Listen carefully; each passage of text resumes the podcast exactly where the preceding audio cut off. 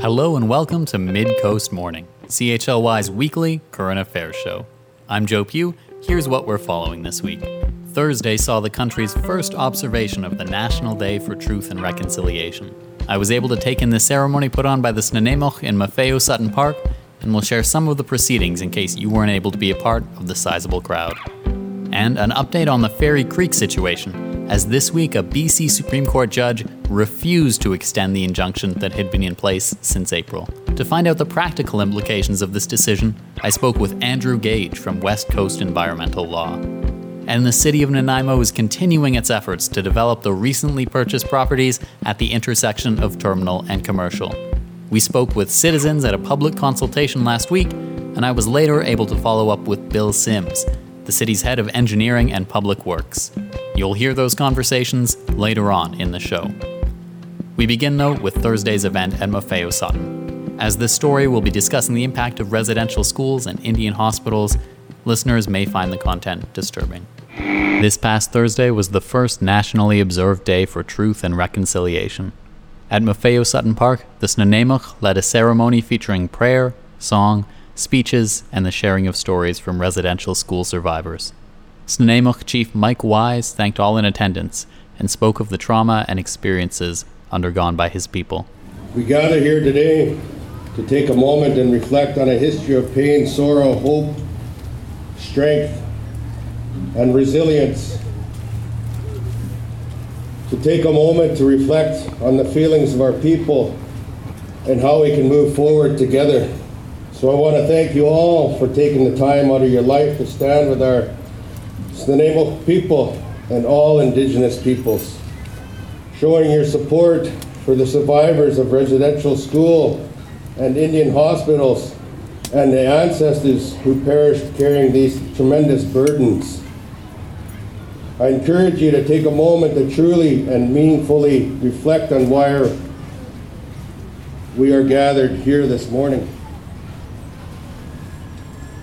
Imagine your children forcefully torn away from you at a very young age and deposited at a residential school.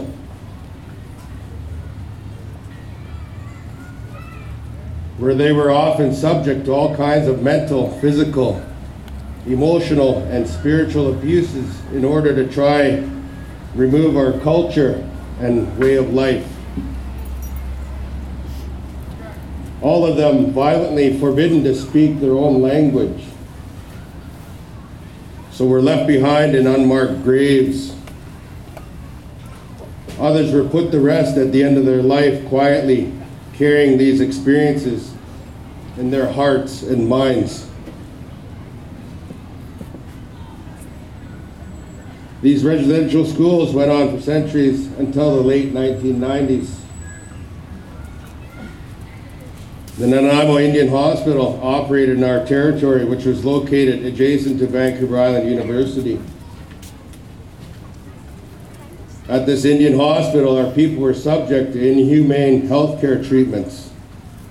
Our people were treated as experiments for sterilization and tortured.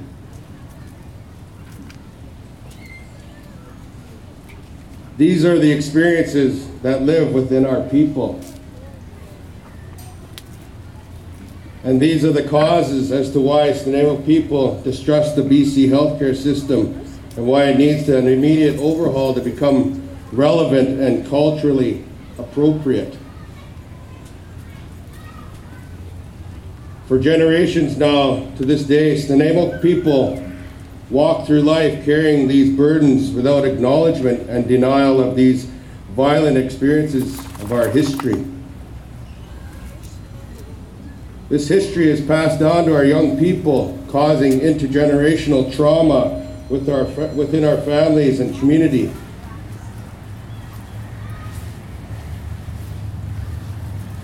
But today is a day filled with encouragement. All of you gather here this morning to tell the survivors and ancestors, we see you. We acknowledge you and we honor you now and forever. I want to thank each and every one of you for standing in solidarity supporting the truths of our people and standing in unity with an unwavering commitment to the resolutions that lie ahead. Urging Canada bring, to bring forward meaningful, long lasting, immediate, and robust justice for their actions. And supporting a path of healing and peace. The road to truth and reconciliation also brings a sense of hope, strength, perseverance, resiliency, and unity. The work ahead of us undoubtedly will be challenging, but overdue and necessary. We must undo the shackles to colonial ways of thinking, actions, laws, and policies that are the cause of inequity, injustice, and imbalance within society and between peoples. And reinforce respect for Indigenous cultures, rights, and titles. This is a fundamental way you can all restore hope and unity for the children, grandchildren, and those unborn. I want to also share with you the Snuneymuxw pole that you see here today. This pole is called, carved by my brother Yusetsa, and the tree was donated by Mosaic. It is a powerful symbolic cultural expression and reminder of the responsibility everyone has the journey of truth and reconciliation, not today, but every day. Moving forward in a good way Binding us together to these commitments with unity and a shared understanding provides an opportunity for us to heal together, to stand tall together, and make things right for our future generations. For that, on behalf of our Snuneymuxw Mustayo, I want to thank you all. Snuneymuxw Chief Mike Wise speaking at Thursday's event at Maffeo Sutton Park, marking the National Day for Truth and Reconciliation. The event also saw speeches from Nanaimo Mayor Leonard Krog and MLA Sheila Malcolmson, as well as School District 68 Chair Charlene McKay. A huge cheer was heard for Noel Brown, carver of the 50 foot totem pole just erected in Maffeo Sutton Park, as well as his father Jerry, who talked about how his son quit a job to get into carving. Remember the first day he quit, I swore at him upside one side, down the other side. Swore at him night and day for about three days. He's a top framer, building homes. And he said, no more. I want him to stay home. I want the kids to see him. I want the kids to grow up with a father. I want him with a job at home. I said, well, what the hell are you going to do? He said, we're going to carve. So carving, what the hell is that? so I take it back in front. Auntie Lolly Good from Snuneymuxw also shared some of her writing, which she says helped her through her experiences as a residential school survivor. Being a fourth generation residential school survivor, I suffered mentally, emotionally, physically, abandonment, and rejection somehow I was able to express my lost soul in writing.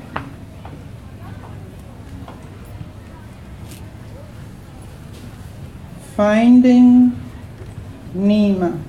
No, not Nemo. Nima in this right is me. Nima was a dysfunctional lost fish.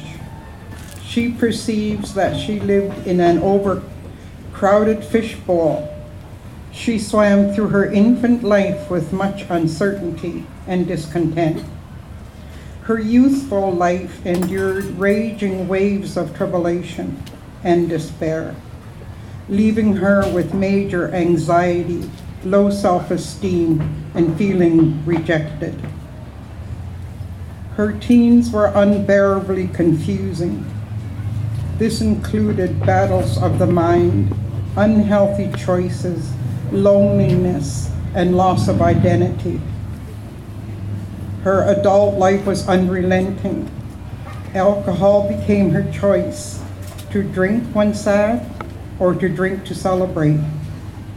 This left her with shame, resentment, heartache, anger, and hopelessness. All of the above and all of her life stressors caused Nima's mind to shut down. By this happening only added more burdens for her to bear. Nima became discontented to life itself for a time. But one day, Nima jumped out of the crowded fishbowl and swam out to sea. By this action, her life was never the same.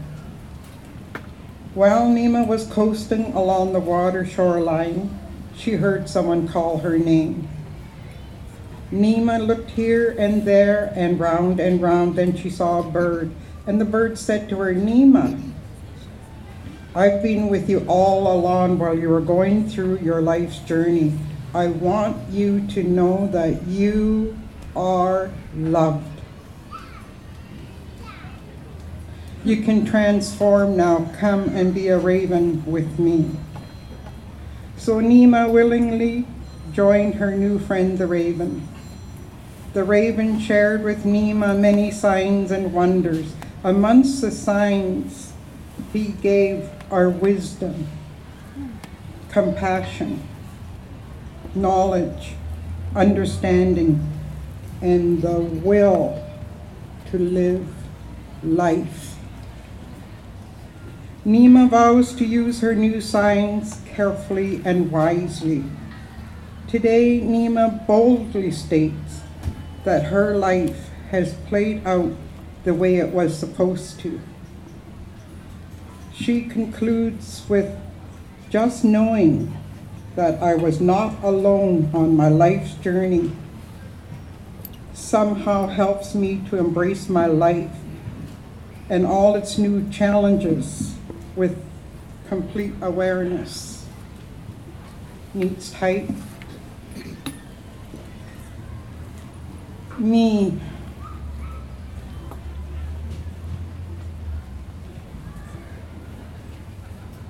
Let me be the girl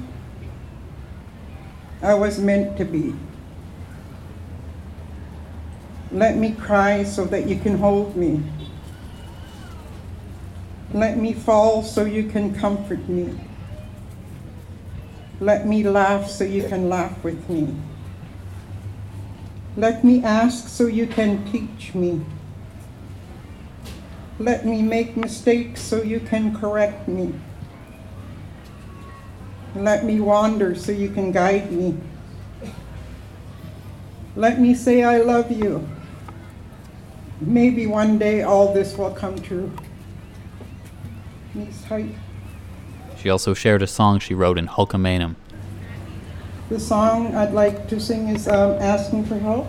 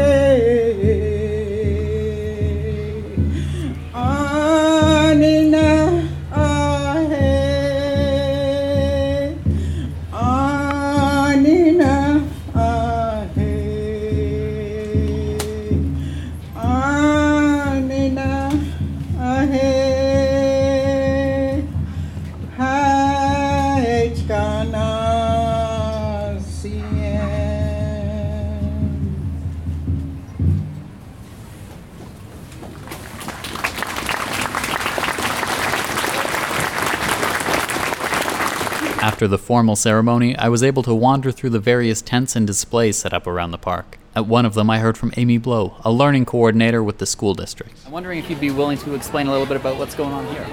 I absolutely would love to. Uh, so I'm here with Nanaimo Ladysmith Public Schools, and this is the book is a free book today called Shwalaqua, and I'm still working on my pronunciation. I want to try it again, Shwalaqua, and it is Hulkaminam for family. And so this book is made with our learning coordinator Tanis Calder, and she works with the Hulkaminam teachers in the school district.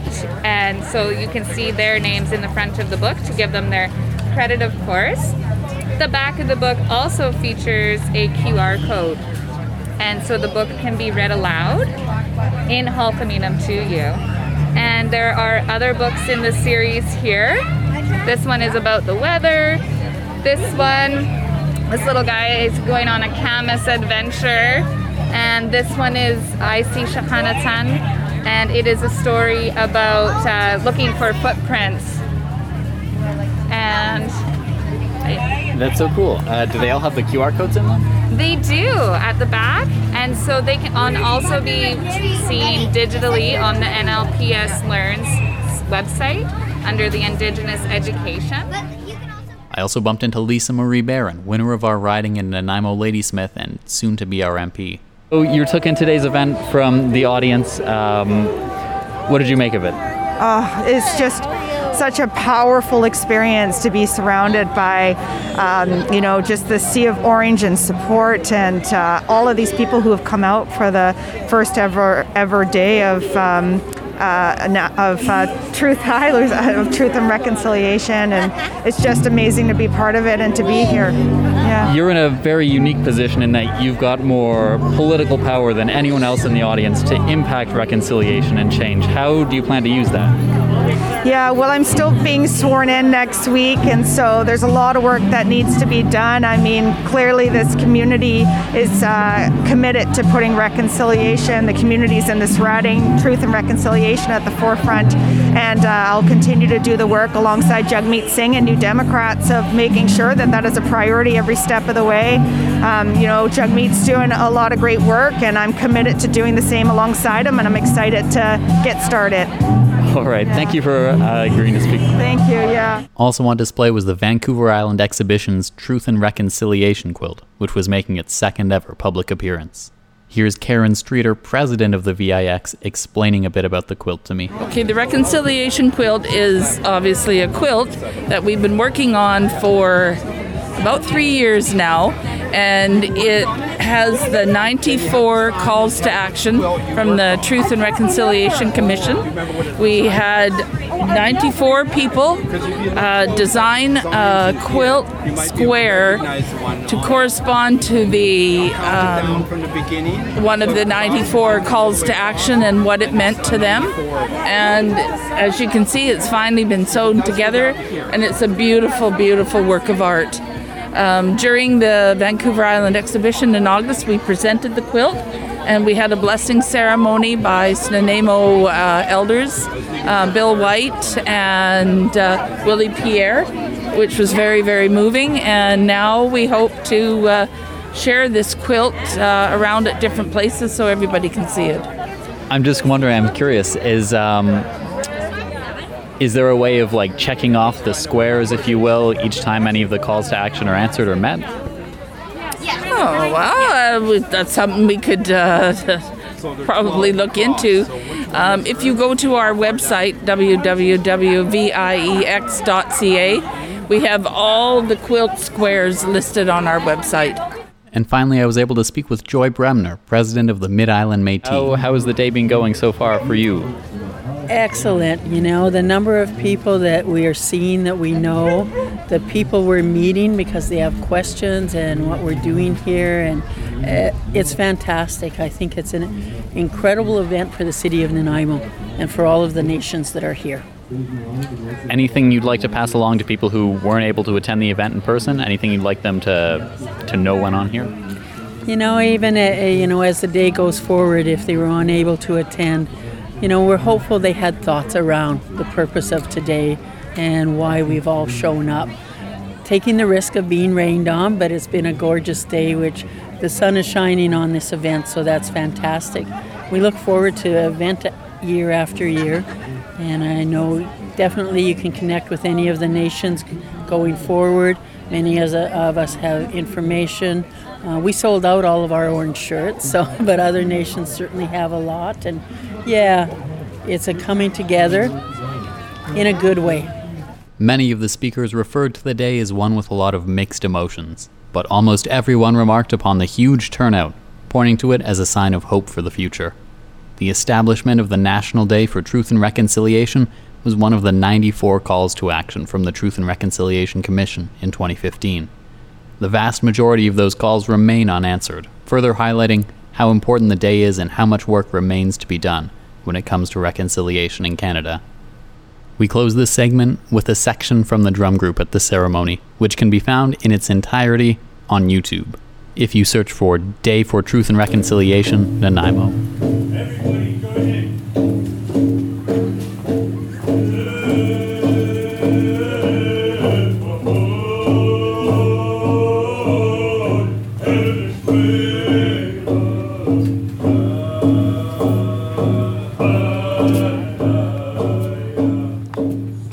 You're listening to Midcoast Morning on CHLY. And now an update in the Fairy Creek logging saga we've been following. This week, a BC Supreme Court judge denied Teal Cedar Forestry's request to extend an injunction that had been in place since April. The forestry company has since appealed the ruling, but in the meantime, the injunction has expired. In his decision, BC Supreme Court Justice Douglas Thompson explained that the way the RCMP was enforcing the court ordered injunction was doing harm to the court's very reputation, which led him to decide against extending it. To try and make sense of the decision, I once again spoke with Andrew Gage, staff lawyer at West Coast Environmental Law. First of all, from a legal standpoint, I want to know what happens with the injunction expired. How does that change the situation on the ground? Well, what the judge said is that the RCMP and the authorities can continue to deal with the uh, protesters on the basis of, of criminal law. Um, so, in, in theory, uh, the RCMP could have remained there and, and uh, continued to issue charges under uh, common nuisance or criminal law provisions related to blocking public roads. Um, they appear not to have done that. They instead have left. Um, so that very much seems to, to mean that it, there's just a um, the, the, protests are being left to, to, to run their course, and and that uh, you know I understand why Teal Jones might feel frustrated by that, but that there's a something of an impasse at the moment. Uh, that's really interesting what you say. Is there any um, reason that the RCMP would have gone home uh, when they still have the ability to pursue these protesters under criminal law? When it sounds like from the judge's decision, from what he wrote, that that certainly wouldn't be hard to do from a legal standpoint. Yeah, I mean, uh, the I, I, can't clearly can't speak for the RCMP on that. I mean, I think the uh, the RCMP always uh, did this on the scale that they were doing it because they viewed themselves as enforcing the injunction. Uh, you know, from my point of view, some of what they were doing was actually counter, counter the injunction, but it seems relatively clear that they believed that they were enforcing the injunction, that that's what justified the massive expenditures of resources and, and level of involvement that they had there. You know, it does raise interesting questions about why the government won't enforce uh, unless there's actually an order from the uh, from the court uh, requiring them to enforce something. I can understand. Yeah, in the past there there have been some legal academics who have suggested that what logging companies should be asking for is not an injunction but an order confirming that the court that the that the RCMP has an obligation to enforce existing law uh, and that the province's policy on civil disobedience which I think is part of the RCMP's concern here, um, cannot prevent uh, the enforcement of the law. And so, what you've said in your answers is really, I think, interesting, especially because of the reasons the justice gave uh, for not extending the injunction. Before we get to those, I just want to check in. Uh, what happens while the appeal process is ongoing? Is everything the injunction is just off the table, kind of? The injunction is off the table. It would not surprise me if uh, Teal Jones, in their appeal, asked the BC Court of Appeal to, uh, in some way, reissue the injunction. I think that's relatively unlikely, but um, it wouldn't be completely surprising if there was some motion made to the Court of Appeal asking them to, to weigh in on whether there should be an injunction in place.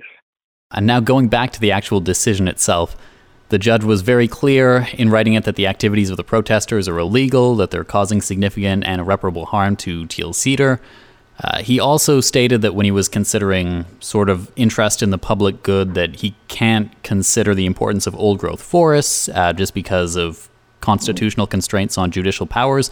So the reason he gave for not extending the injunction uh, was basically that the enforcement of it by the RCMP has led to what he called serious and substantial infringement of civil liberties, including impairment of the freedom of the press. So he said that that hurts the very reputation of the court, and that was kind of the reason he gave for not extending the injunction.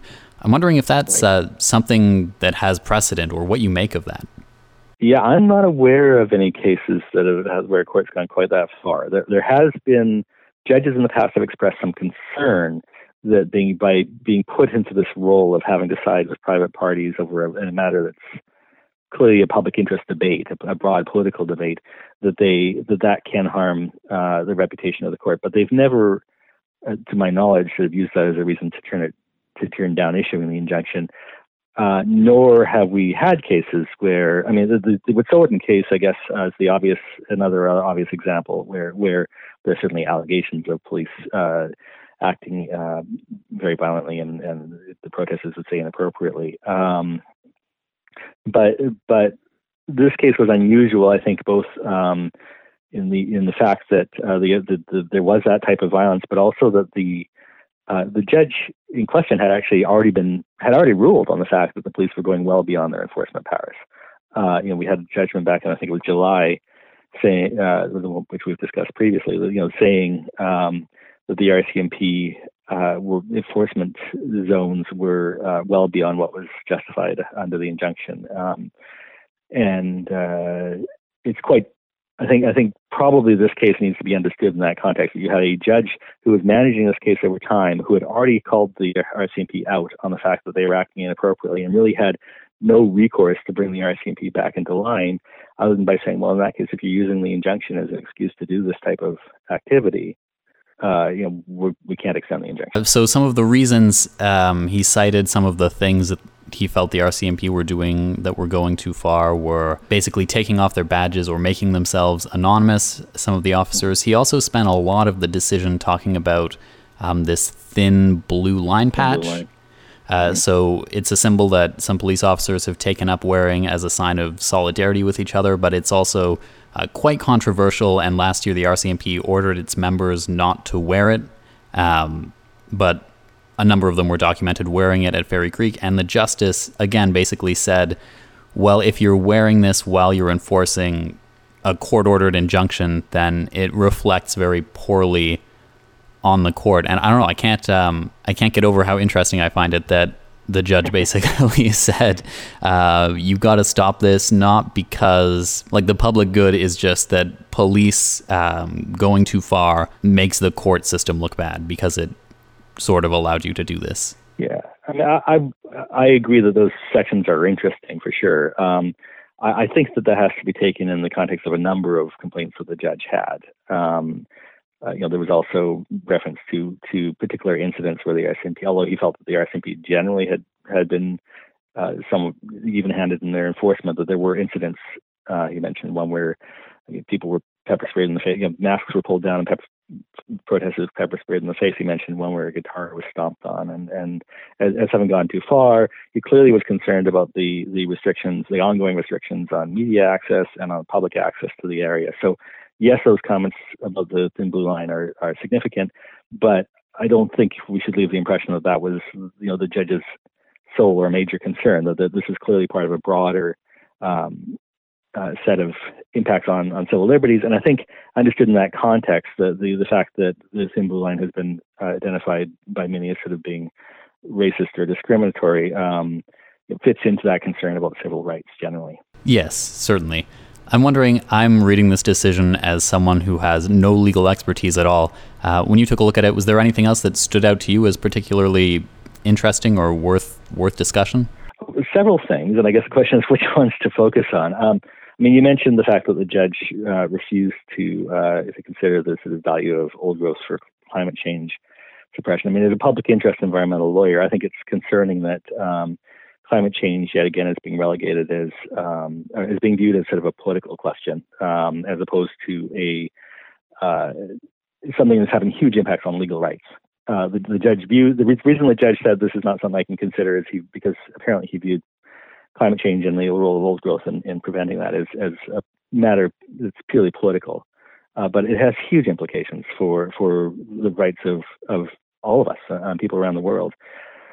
Uh, but in it, separate from that, and going back to sort of more uh, maybe uh, a more mainstream legal analysis, I mean, there's some very interesting questions about, um, you know, the judge is essentially saying that the province's policy on civil disobedience is what gave rise to the uh, the enforcement gap, I think he calls it, um, that, that gave rise to the injunction in the first place. Um, and that that policy is a you know, it's, it's been around for years. It's an interesting policy that that basically where the the province says we won't we won't generally pursue charges against people who engage in civil disobedience. There's a range of factors that will be considered when we decide whether or not to. Um, the judge's reasons of the concern about this enforcement gap could encourage situations where um, uh, where injunctions will be available against mm, uh, peaceful protest, uh, but the moment it becomes more serious, injunctions are no longer available because the criminal law could uh, could be invoked at that point. Uh, and that's kind of a weird result.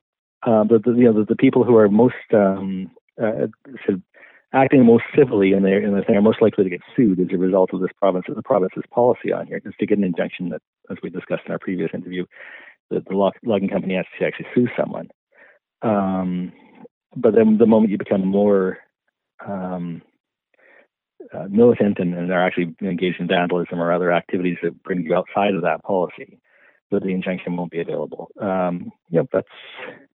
I have mixed feelings about that. Um, and I think that that should could be a matter of public discussion. So, where do you think this leaves the situation um, in Fairy Creek right now? You mentioned no injunction until we hear the appeal. Mm-hmm. The police have kind of packed up and left for all intents and purposes.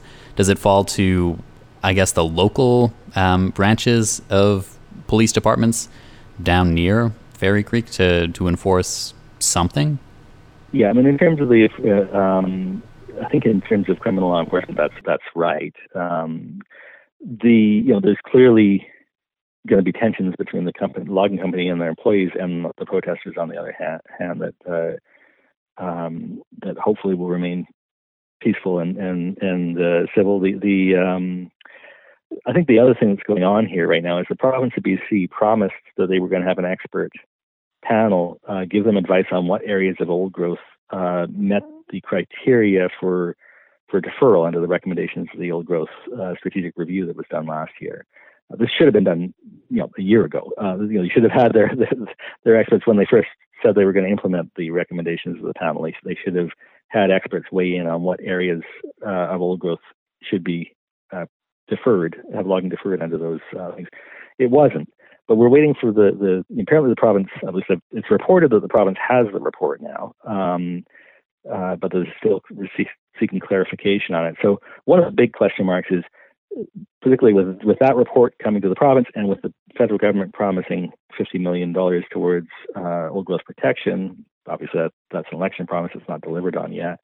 You know, is there a path to the province actually uh, coming up with some solution which sees some or all of these areas uh, deferred for logging and, and, can defuse the situation that right that way, or are we still in sort of a holding pattern of protesters refusing to move because they want the area area protected, and the company, you know, proceeding to log because they have the right to do that. In fact, the, the, the legal obligation to do that under the Forest Act.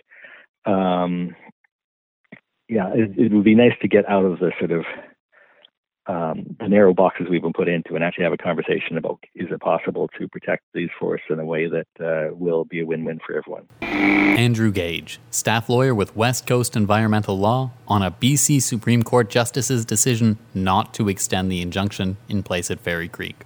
You're listening to Midcoast Morning on CHLY. Last Saturday in downtown Nanaimo, the city closed off a section of Commercial Street for public consultation on what to do with the site of the former Jean Burns building. Proposals for the space include a public park or plaza, as well as some options involving commercial buildings. A transit exchange is also planned for the area right beside the Jean Burns building. My colleague Arby Frew and I spoke with some Nanaimo residents at the consultation to get their opinions on the project. My name's Kevin Shaw. I'm the president of the Victoria Crescent Association. But more so, I live here. Well, what would you prefer to see the city trying to do with this space? Roads got to stay open, number one. Number two, the space where Jean Burns is, this has got to be retail uh, down below. Put in some stores, put in some little cafes with seats that come out during the day, go back in during the night, uh, and right above it, put the maximum you can do, whether it be four to six stories of residential, that be apartments uh, or condos. We have to have more people living downtown. More people than downtown living will shop in our stores, eat in our restaurants, help out the mom and pop businesses survive, and then also more people living downtown like that with some money and walking around will have eyes and ears on the street that will then uh, force out the criminal element. It's Tim McGrath. Tim McGrath. Yep. What would you prefer to see the city doing with this space? Quite honestly, the downtown will only survive if people live here. Put in retail on the ground floors, the first two floors even, retail, and then maybe some offices or small businesses on the second floor, and then from third and and up they can either have condos or rentals or whatever. This is prime real estate. To to turn it into a parking lot is no better. All they're doing is raising the ground level. They're going to spend 9 million dollars to raise the ground level? That's absurd. Ludicrous. It's it's beyond common sense. My name is Willow Friday. Um, uh, I have some major concerns about the um, the location and the size of it, being able to actually um, uh, satisfy the needs of the public transportation system. It's a very small location. It's um, doesn't have um, a wide enough berth if an emergency vehicle needed to get in there for some sort of stroke or heart attack or something. There's nowhere to uh, reroute the buses because that would take up the entire width of the, the area there. So it's not, I don't think it's a logistical um, good layout. What alternatives would you uh, propose for the city to consider for the space? I really think that where the bus station bus station currently is has enough space and is in the right location to satisfy downtown Nanaimo and the whole city of Nanaimo. It's got you have opportunities for it because it's a big square as opposed to just a long sliver. I think that it's logistically a great spot, and I think that they need to work harder to make that happen, to, to build the relationships with the Snuneymuxw First Nations so that they're making sure that they are not just appropriating land and that they're working with them on this. And I think that they should really work hard to make a go of that location. So, um, what are your thoughts on this You're whole asking me step for thoughts. I'm going to start by introducing myself. Sure, that's a good least plan. Introduce Yeah, myself. yeah, yeah, sure. Enthapek squati canitum, or in English, that would be Larry Owasco.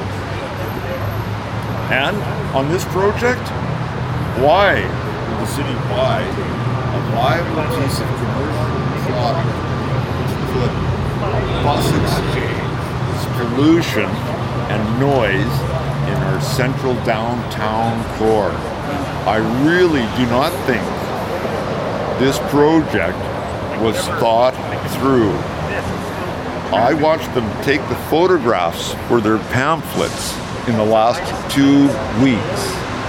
This seems like a rush hearing just to let us know what they are going to do.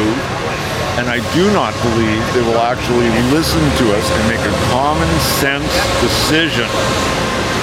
We already have bus stops built when the Port Theatre was installed years ago, and they're now empty and dormant or free parking in the downtown core on the waterfront. After the event, I was able to follow up with Bill Sims, General Manager of Engineering and Public Works with the city. What was the feedback like from the event? Well, the the feedback was was I would say some people expressed concerns and a lot of people expressed support, and there was a, a few um, residents and business owners in the immediate area that you know had some questions, and and uh, then there was a, a lot of folks that were really pleased to see something being done with uh, an underused underused property in the downtown core. So, just to make sure we're on the same page, um, would you agree that it's fair to say that with this project, there's two main pieces? There's the transit hub, which is going in front of, uh, or in the space of the former print shop and the black and blue tattoo in space of those buildings, and then the second piece would be um, the the former Jean Burns building, the kind of the pit now, is like a separate space, and there are a few different proposals for what can go there, including um, plazas or a public park or some kind of commercial building. Is that fair to characterize this? I, I think it's it's it, it, yeah, it's not unfair, but at the same time, I would say it's a little more nuanced and and um, complex than that. So we have uh, a number of issues going on, or a number of pro potential uh, work going on in the immediate area, and and that's all sort of driven into this the need for this project. So one of them is that we we need to do some infrastructure upgrades and improvements to Terminal Avenue, uh, and and hopefully have Terminal Avenue feel more like a pedestrian friendly space, similar to the Terminal Nicol Reimagined plan that was done um, a few years ago by the, sort of at the instigation of a number of community members. So that's that's one component. The, the other one is that the, there's a need, there's a, a strong identified need for a transit exchange in the downtown core. And the current location on Front Street is a is a temporary location until that property develops further. So um, it, has been sort of looking for a permanent home for a number of years, and it's this provides that opportunity to um, have an off street, like so, a transit exchange that's going to be safe for not only vehicular tra- traffic but pedestrians and transit riders as well.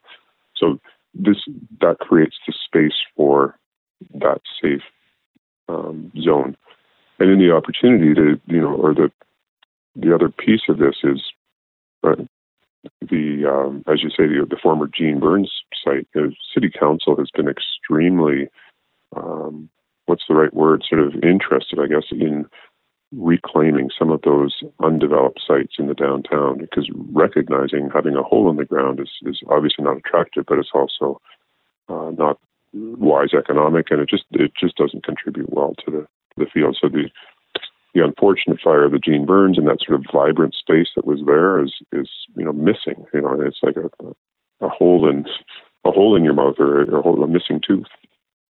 Another part of this uh, project is that the intersection that everybody loves to hate at Wallace, Victoria, Commercial, and Albert. So that's that's a complicated, challenging intersection that nobody really appreciates, but everybody seems to want to use. And so, how do we address that? And so that's that's kind of rolling into this project. And then there's a few other little elements like there's the so-called uh, Tideline Park at the corner of uh, Victoria and Albert, the Pioneer Park, uh, which is at the in front of the old fire hall and the Italian fountain uh, as well. So these, these public spaces are, you know, if we can fold this whole thing into one cohesive uh, project, I think that's that's very valuable. So and there's still yet. I'm, I'm sorry, I didn't mean to interrupt, Joe. Go ahead. so you're describing quite a few, I guess, balls in the air here, and quite a few things in play. Um, I'm just right. wondering what, where all of this is in terms of the moving along process. Right, and that's and that's yeah, that's an excellent question. I mean, the other, and I was just about to say, the other consideration that we have is looking at Commercial Street as a whole, right from uh, this intersection, like the intersection of Albert, Victoria, Wallace, all the way to uh, Dallas Square so, or Front Street. So, looking at it as a cohesive whole and not uh, one con, you know contiguous, um, similar look and feel street rather than you know this is an isolated project and commercial is something different. We we want to have that continuity so that people feel like they're um, in the downtown, no matter no matter where they are along that that one particular backbone. So the ball's in the air. You're correct. So there's a, a few things that we know need to be done, and there's not much opportunity to to change, and that's sort of the infrastructure that's underneath Terminal Avenue. So that that that's in need of rehabilitation. That and the the main uh, corridor, let's call it between the curbs on Terminal Avenue, also needs rehabilitation, and it will need it again since or need it because of the infrastructure redevelopment. So we're working with the Ministry of Transportation and Highways, who is the owner of that road base, to to to do that project. So that that's that's happening. The other the other thing that is is maybe not as solid, but is is moving in that direction is the transit. You know, the potential for a transit exchange here looks quite solid, um, and it's and so that's kind of moving along, and it, it's it's not 100% yet, but we're we're getting to that point. Um, the balance of it, the you know, the, let's call it the old Jean Burns site and the um, the, the street commercial that that's still being talked about, thought about, uh, concepts developed for. Um, so that there, there's nothing been set in stone, and that timeline could be much longer, depending on funding, depending on what the final plans are. Okay, so just to make sure I got that all, um, there are going. I'm sorry, I'm a bit wordy sometimes. No, um, it's quite all right. So there are going to be there's going to be work done on Terminal Ave, the road itself, in the near future. That's, That's a certainty. Uh, it's That's correct. almost a certainty. The transit hub proposal is getting to the point where it's that's going to be what's happening in that space, and then much more in the air and up for modeling or to be shaped is what's going to happen in the the pit at Jean Burns. Is that fair? Yep, that's fair. Yep. Okay. And earlier you talked about wanting to make the city have more of a a cohesive feel to its downtown. And as someone who's only come here about a year ago, that was something I noticed about the downtown. How how do we get that cohesive feel from a from an engineering department um, viewpoint? What kinds of things do you look at to do that? Well, so this, from an engineering part, department viewpoint, I just want to sort of caution. This is from a corporate, the city, the city's point of view. Like, so what can the city of Nanaimo, not only just engineering, but also our planning and also our Parks and Rec staff. So, uh, you know, we're, yes, engineering is taking the lead on this, but this is a, a an entire um, departmental or depart, pardon me, entire, entire corporate uh, approach. So we're not doing this in isolation. So while engineering might be um, concerned about the curbs and the sidewalks and the streetlights. uh, parks may be concerned about some of the public spaces, and planning may be concerned about the look and feel or the design elements. All of us working together are are striving to make to to find the the right excuse me the right balance for that cohesive look and feel. So we're it's really it's really about developing an urban design and serving that urban urban design, if that makes sense. So we we want to have an, an urban design feel, and then how does the engineering or the, the, the hardscape elements serve that that design feel? Does that does that make sense? I think so. So when you say an urban design feel, how how do you get that, or what kind of urban design feel? So we've got a number of professionals involved that are have experience not only in planning but also uh, in developing urban spaces and, and, planning for urban spaces and designing urban spaces. Um, so there's there's a number of balls in the air on that particular front, but our main concern is to have this as a harmonious thing. So, um, what what do we want commercial to look like? Let's let's just throw as, as purely as an example one big wide concrete um, or stamped concrete um, street right from building to building with bollards down each side to allow traffic, but also allow easy pedestrian movement back and forth. It just that's just I'm just not even presupposing that that's got any. I'm just throwing out an example. Just sort of a all of commercial feels like a plaza, as, but it's it has vehicular traffic, so we have you know cars continuing to move back and forth. But that's just purely an example of a one element of urban design. It'll function well for um, the Chamber of Commerce's night markets. It can function well for other events, and it'll just feel like it'll tie all the buildings together and, and all that sort of stuff. Now, remember, this is an engineering guy talking about planning and design concepts, so people may be cynical to hear me say those things. but my my whole point is trying to keep things coherent, um, cohesive from the entire the entirety of the, the spectrum of Right. the So, from the sounds of it, um, when trying to decide what to do with this hole in the ground, uh, it's really a much bigger question for the city than just that one space. It's how can we make that one space fit with our vision for um, the rest of the downtown. That is correct. Yes.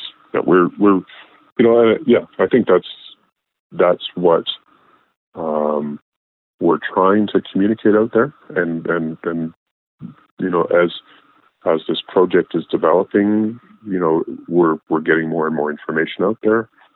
Uh, I don't think we're as complete as we'd you know we don't have everything tied up in a neat bow, but you know really we've only just uh, acquired the properties in that area.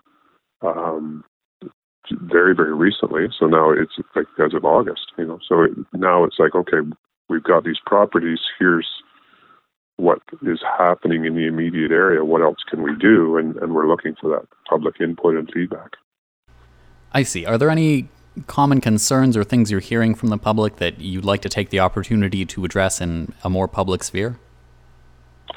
Well there's you know the, the people have their you know sort of special concerns or special interests. You know, somebody might say, "Well, why do we even need to move the transit exchange at all?" Uh, somebody else might say, "Don't don't close commercial." Uh, somebody else might say, "Why why do we need yet another park in the downtown core?" And all of these are valid questions to consider. Like, do do we need another park in the downtown core? So that that's the kind of stuff that we'll chew on um, and and reflect back upon in in the next month or so when we we say this is what we've heard from our public consultation. So not only we've had this open house uh, on Saturday, we've also had some targeted consultations, and then we've got this online stuff, and we're getting uh, tremendous feedback online as well. So it, it's that's a bit of a shift. So we may have seen, like you may have seen, twenty or thirty people milling around, but we're in the the hundreds, the three to four hundred range of online. And so, what happens next in the process?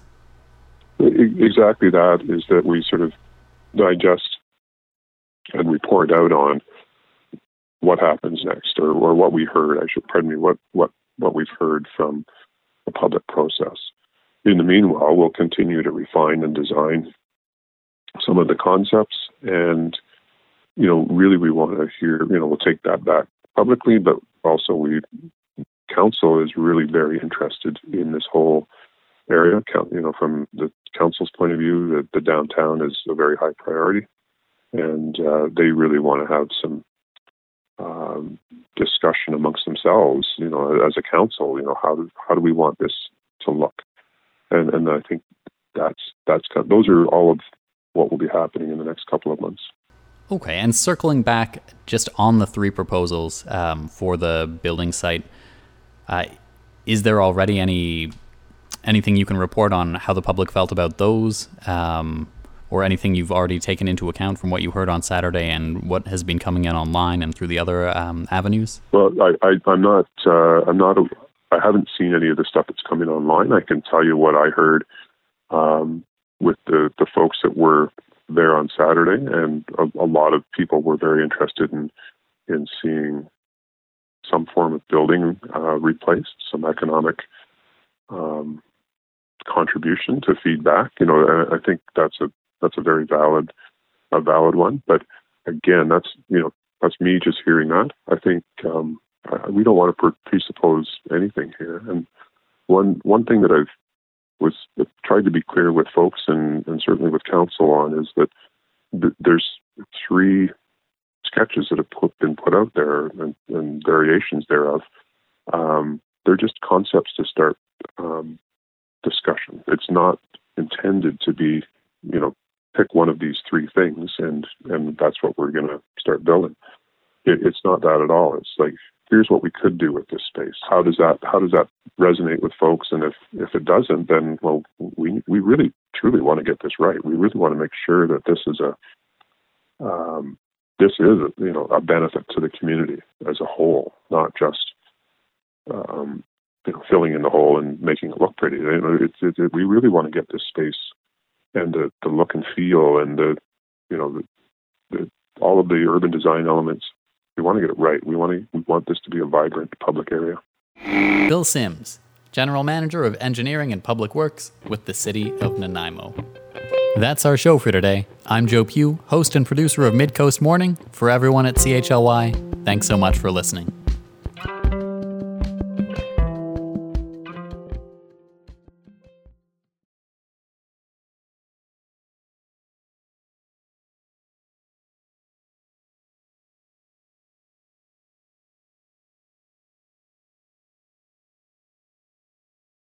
For everyone at CHLY, thanks again for listening.